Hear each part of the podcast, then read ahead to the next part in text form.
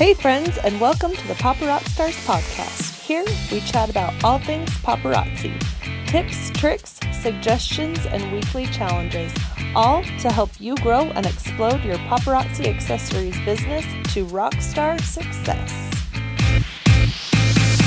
Hello again, rock stars. It's time for another fabulous episode of the Papa Rock Stars podcast. I'm your host, Anya, and I will be talking to you today about how to use Facebook for your paparazzi business. Facebook is a great place to communicate with your friends, family, and customers because it's a place where they're already hanging out. So let's talk about how to use Facebook to grow your business. Before we get into that, if you are busy taking care of kids, driving your car, whatever you're doing, I know you are busy, so I have got you covered. Head on over to paparockstars.com slash Facebook to get all the notes from today. If you need to review anything, any of the handouts we talk about, and the call image that we'll talk about in just one minute. It is all over there for you at paparockstars.com slash Facebook. So that image that I was just mentioning is really a cute one today. It kind of goes off of a popular song. I'm sure you'll kind of get it when I'm reading what the image says, but it's this girl with her thumb doing a thumbs up and she says, "Hey, I just met you and this is crazy, but here's my fan page, so like me maybe." Kind of fun, kind of cute. You're welcome to use that on all your social media, in your online parties, whatever you want to do. Just kind of leave it alone because it's adorable the way it is.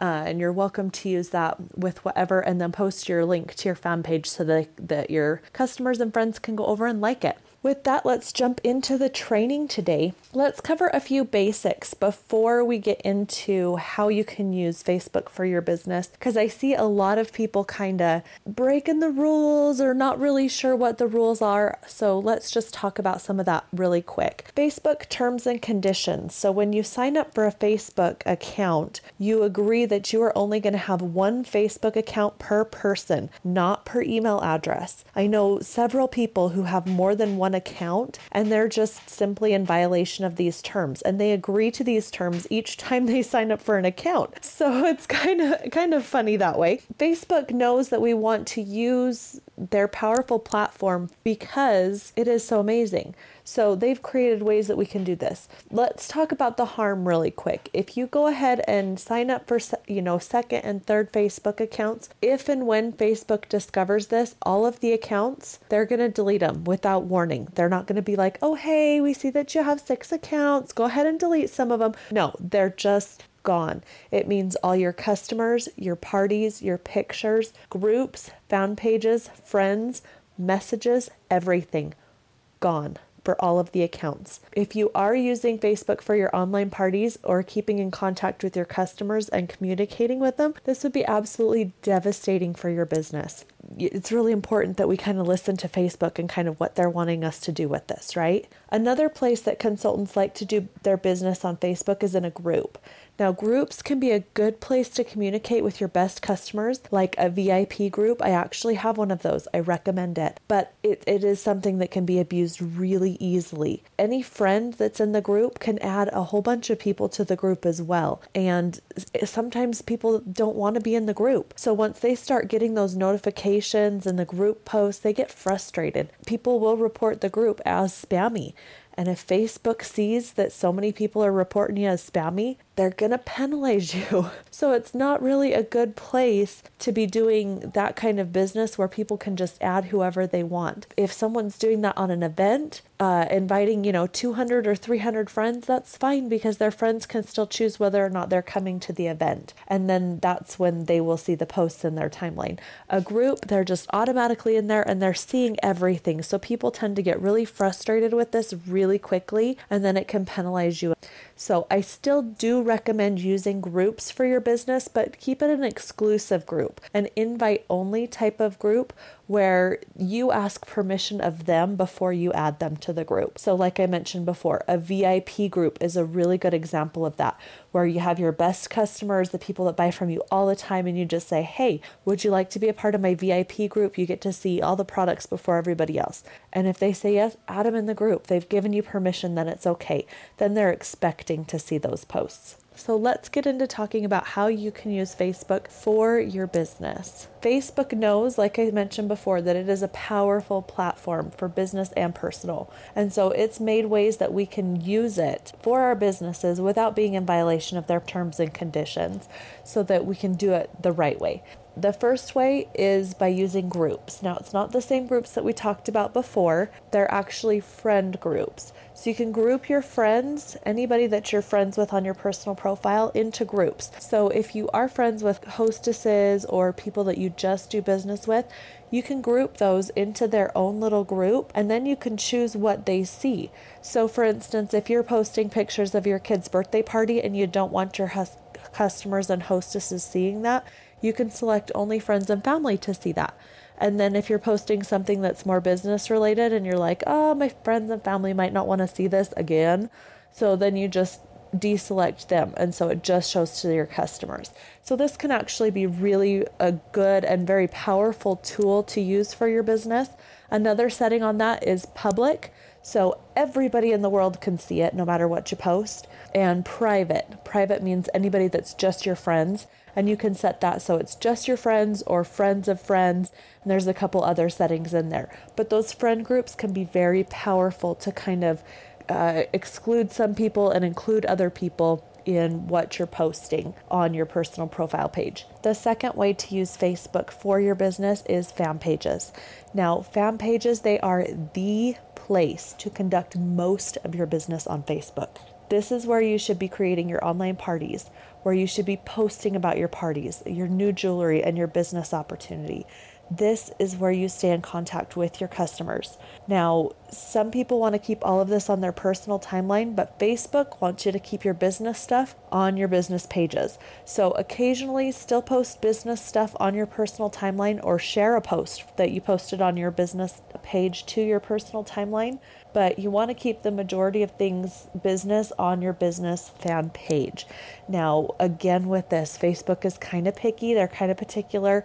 If you're going to post something business related on your personal, try and tie it in. So I'll do something like, my kids are helping me unpack, unpack a brand new box of paparazzi jewelry. Who's interested?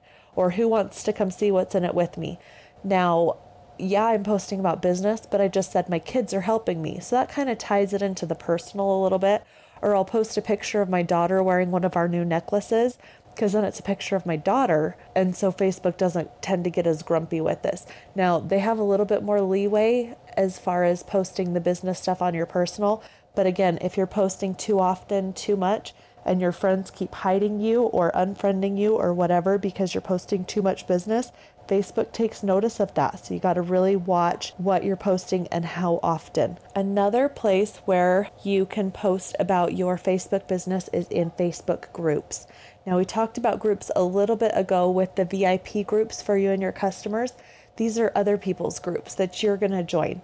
So just do your homework on these before going out and blasting a bunch of groups with the same message.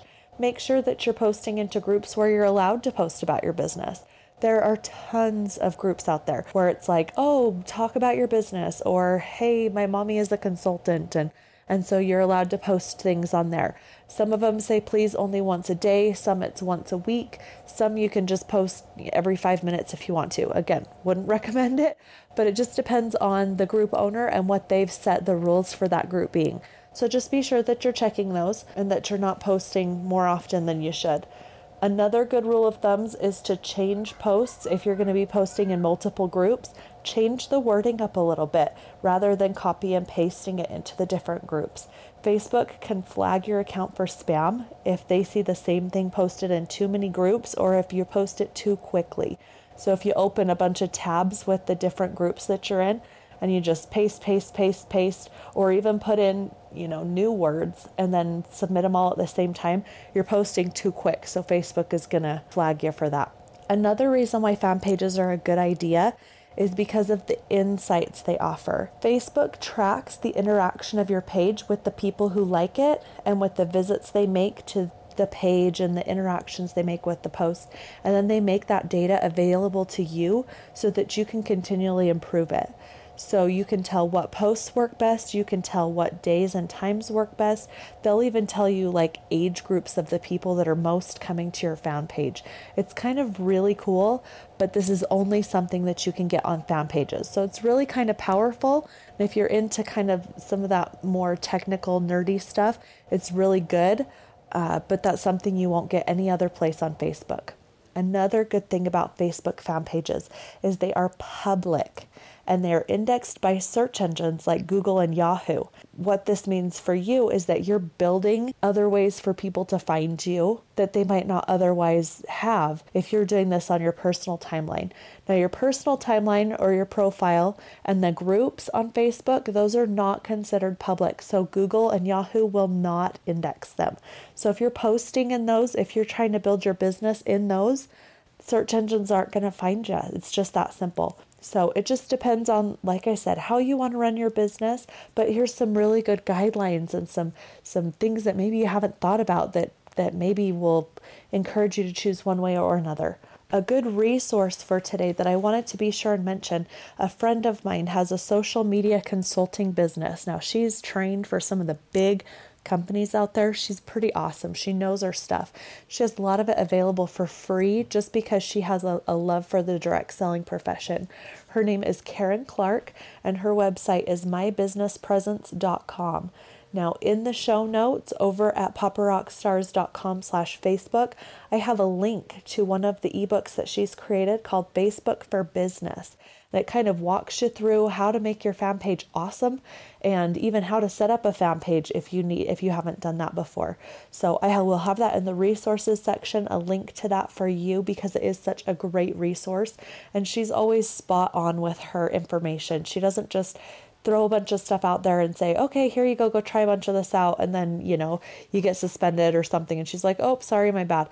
No, she does her research, she does her homework, and she makes sure that she's telling you the most up to date information about social media so that you have somebody that you can trust with that. So, again, mybusinesspresence.com is her website, and that link to that ebook will be in the show notes. The call challenge for today if you already have a fan page for your business, post something every day this week to your page. There are all kinds of things that you can post. A different way to wear something, like for example, the scarf necklace has five different ways you can wear it. That's five posts, people. You could post a style snapshot, a joke, an inspiring quote, whatever you want to do, just post one time every day this week. Now, if you need some more ideas, we have the images and graphics section over at paparockstars.com just for you, all kinds of graphics and things that you can use on your Facebook fan page.